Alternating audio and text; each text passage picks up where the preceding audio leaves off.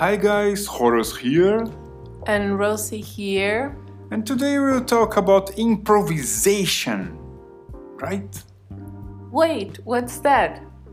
Improvisation. You, as a DM, can improvise to make your gaming session a bit different.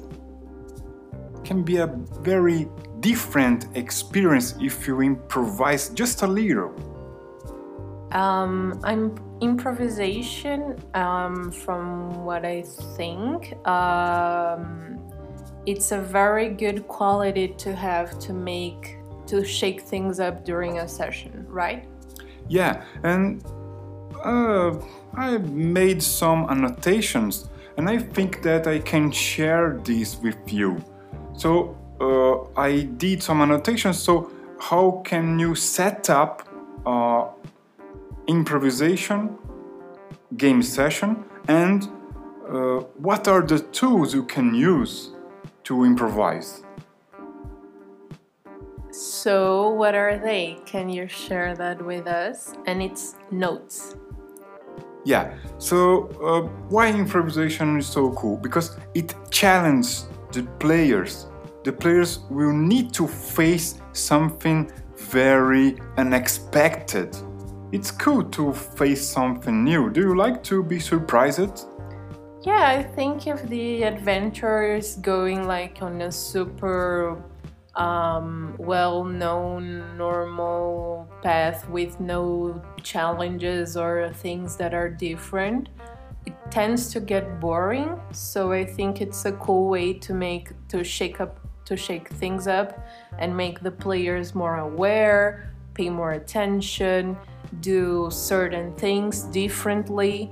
And it also improvisation besides challenging the players it also relieves the dm yeah this is very important because uh, for me as a dm as a referee um, I, I, I don't have enough time to prep the whole session. And i am not here to please the players I am I am here to play alongside the players. So to me is a relief to know that doing some improvisation I can have some fun because the players will have a lot of fun and and to me I also want to have some fun playing with them. So improvisation means you don't need to prep everything before the game you can do some brainstorm alongside the players. And this brings us to the setup phase of improvisation. So, uh, but you will can ask, ah, but why improvisation so cool? It, it's so cool because you bring different experience to the gaming table when you invite randomness to take part in the game session, everything can change. So, would you like to discuss the setup? Yes, so we have like pillars to to make improvisation work in your sessions. So, first of all, we want to bring up three items for setup for you to think about. So the first one would be the purpose. Like why are you there playing? Yeah, you can you can do this just for fun or you can do this to gather different people, your co-workers maybe. Just set up a purpose. It is it is nice to always have a purpose because you uh, this will remember you the focus of the gaming session. The purpose is the most important thing. You are here to have to have some fun because we are under quarantine, we need some mental health and the purpose will guide you. What do you think about this? I think that's cool. And would you mind giving us an example of purpose?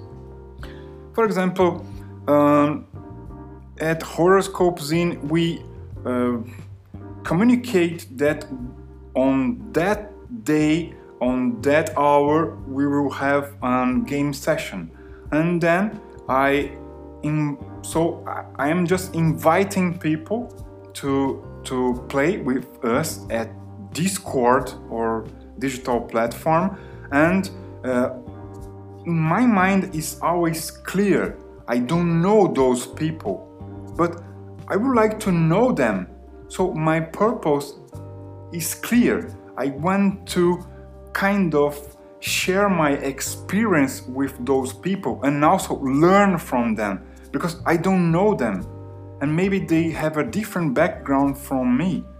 And using this purpose, I will focus and try to share my experience and try to learn something new. This is one example.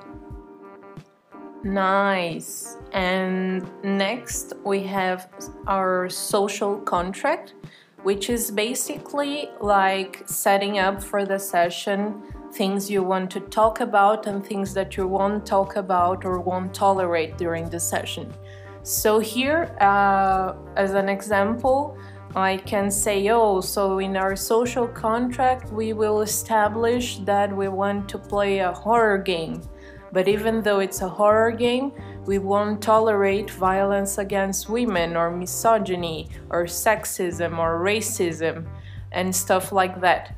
So, um, as stronger as the social contract is, everybody in the table will feel comfortable to play during the whole session or during several sessions. Yeah, the main objective to do a social contract is to make sure the game session will be safe to everyone. And also, this benefits the DM or the referee because there are many insights that you will catch flowing in the air when people start to talk hey i don't want to uh, play something violent okay? No violence. Or i want to play a war game. I want to be a war chieftain so you catch some insights. And uh, the next phase will be the brainstorm prep. Which is basically those insights you got from the social contract and the purpose. They collide, and then you have your first brainstorm prep. Oh, so you want a horror game? But with no violence? What if we talk about ghosts? What if we talk about this and that? And you establish alongside with your players uh, what the session is going to be about. Yeah, you you you if you are a DM, you don't need to fear to centralize all the things because the players will help you to flesh out what you will be doing next. So uh, during the brainstorm prep, you can define the setting, you can define the themes, uh, make, making sure that the subjects excluded in the social contact are out of the, the brainstorm prep and so on. How the characters relate to the setting, how all those ideas can be thrown, and no idea is better than the next. So it's very horizontal, very democratic. It's super cool to do a brainstorm prep before the game begins, and this will take some minutes you don't need to take hours to do this. Yes, and I think it's uh, super important because it reestablished the idea that the DM is not there just to like judge the session or the players or or he's going to be the sole guide through the whole thing. He's going to play alongside the players. That's the main thing about RPG the DM also makes part of the history. He does he makes the story with the players, not for the players. Yeah, and some some OSR, old school Renaissance concepts, are important to uh, make this more um, make this experience better. For example, player agency, the liberty the player has to act during the game, or the uh, the the narrative that is created together. Emer- emergent, emergent narrative. Yeah, an emergent narrative. Uh, so those concepts can have different names, but th- they are the same concepts, and this will help you have a nice game session with a lot of improvisation. And how about talking about the tools? Yeah. Uh, for the tools, we uh, selected three that we think that we think can help you first-handedly. So the first of all would be the random tables, uh, which is basically oh, so we set it up a horror story in a castle with ghosts and stuff like that. So what about if we do random tables for some chambers in this castle? So every time someone enters one of these chambers, the DM will roll a die to see what is inside because even the DM doesn't know what can happen uh, inside this chamber. So that it's a very cool way so you can improvise with your players and you will be surprised as well as the DM. Yeah, and if if you already are a solo RPG player, you can also use the concept of, the, the oracle concept to always ask the oracle, hey, what will happen? Yes or no? I will roll a 1d6 and let's see the result. And this is very cool. The randomness is uh, important as the random tables. So the next tool you can use is some hacks. Heck. Some hack. Okay, because if you want or if you use a very no rule set, for example, Dungeons and Dragons, the BX or the Rule Encyclopedia or even the 5th edition Dungeons and Dragons, you can hack it and uh, you can find many information over the internet.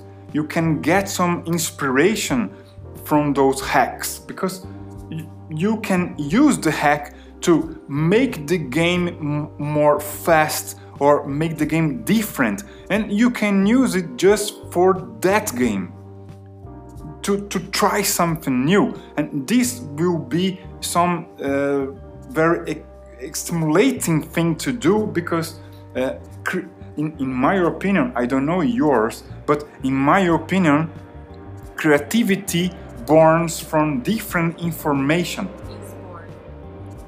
Is born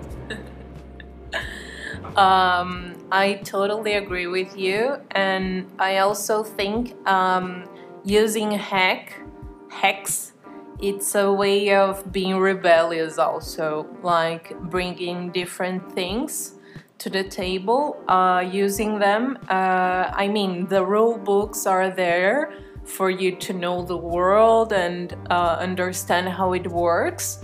But to make art sometimes you need to know the rules to break them later. So using the hacks is nothing more than that for me. Yeah you you can welcome the clash of different references or information. So the third and last tool we did on our annotations. Lastly but not least. The tool is customization. What do customization. What do you think customization is I really didn't know much after I talked to you, so I think I would prefer for you to explain our listeners.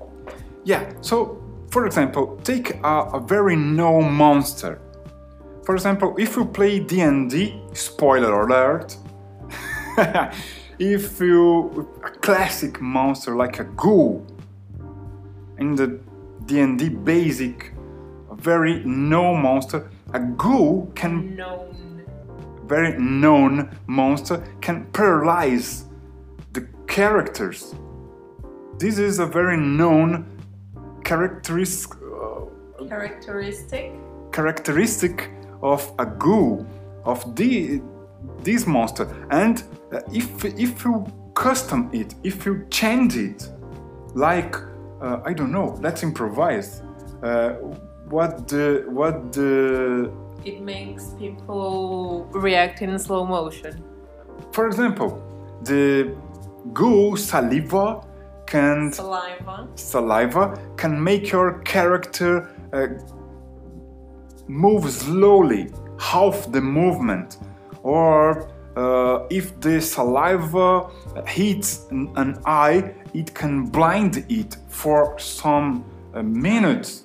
So you are customizing. You are turning this monster a custom monster, and this will bring some unexpected result to the game session. It will frighten your players, at least. it's very it's super cool to do this because you can hack everything the rules are not carved on stone you can create over them They are they are printed on a book, but they are not carved on stone. yeah perfect uh, i will drop the mic So goodbye, people. I'm kidding. So uh, you want to wrap it up? um, okay so improvisation is important because it brings different experience to your gaming session. It will challenge the players it will relieve the dm and to set up improvisation gaming session you can use a purpose to bring people together. You can use social contract to establish what will be the subject and want and, and what will be uh, out of the Table. table and brainstorm prep because uh, you can discuss and throw ideas and clash them and mix them and from this will be your setting will be the characters and how they relate to the themes you guys already discussed in the social contract. And th- this is the third part of the setup phase. And then the tools you can use. Random tables randomness random rows hacks. You can search for hacks from your favorite rule set over the internet or invent your own and custom all the information. Modify monsters modify spells modify equipment and so on. That's it And that's it for today, guys. yeah guys i hope you like it i am thinking about in doing a video touching this topic on on our youtube but uh, make sure you subscribe our youtube channel and that's it i hope you guys like it I hope you guys liked it too and try to use more improvisation on your next next session. I'm sure you and your players or you as a player can ask your DM to use more improvisation. I'm sure it will be a lot of fun. yeah thanks for listening see you next time Bye bye.